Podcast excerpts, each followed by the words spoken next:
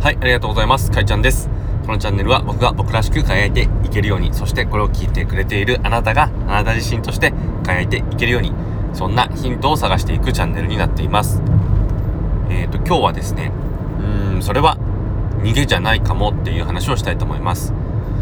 なんか逃げてる意識意識ってありますか？あなたは。うーん、ちょっとドキッとしたりだとか、あるなと思った人ですね。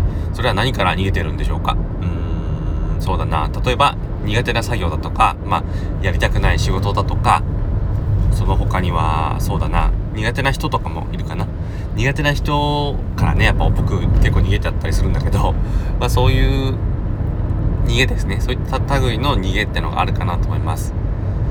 でそういうのってやっぱりやっぱ逃げない方がいいんですよね。基本的には逃げないでちゃんとあの向き合ったりだとか戦っていかなきゃいけないのかもしれない。だけれどもそうなんだけれども、まあ、そうではないのかもしれないっていうのもあるかなと思って例えば、まあ、どうしてもその逃げたくなるっていうことはもうあなたはそもそもそれにものすごく向いてなかったりだとかもうあなたの人生に必要のないものだから逃げようとしている可能性がありますだからそれは逃げじゃないのかもしれないだから自分の道自分の人生をまっすぐ歩いていくためにただ単にそれが邪魔なだけなのかもしれないですよね。うん。自分の道を歩く上に、邪魔なものなんですよ。だから、道の先にあるちょっと大きめの石だとか、え、っと、ま、木の枝とかが倒れ込んできてる。そういうものだから、だから避けている。だから避けている。だから逃げている。そういうことなのかもしれないです。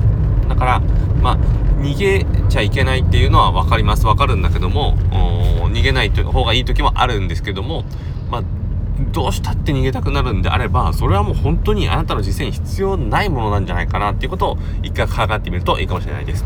そう。だから自分の人生をまっすぐ歩くために必要な逃げってのは全然問題ないと思います、僕は。うん。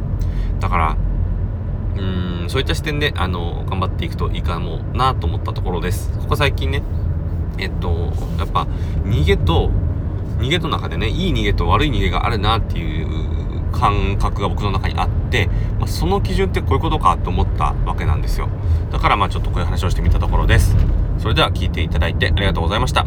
あなたの人生の旅が幸せなものになりますように苦しみが消えますように願いが叶いますようにそしてあなたの進んでいく未来が穏やかで美しく素晴らしいものでありますように。それじゃあね。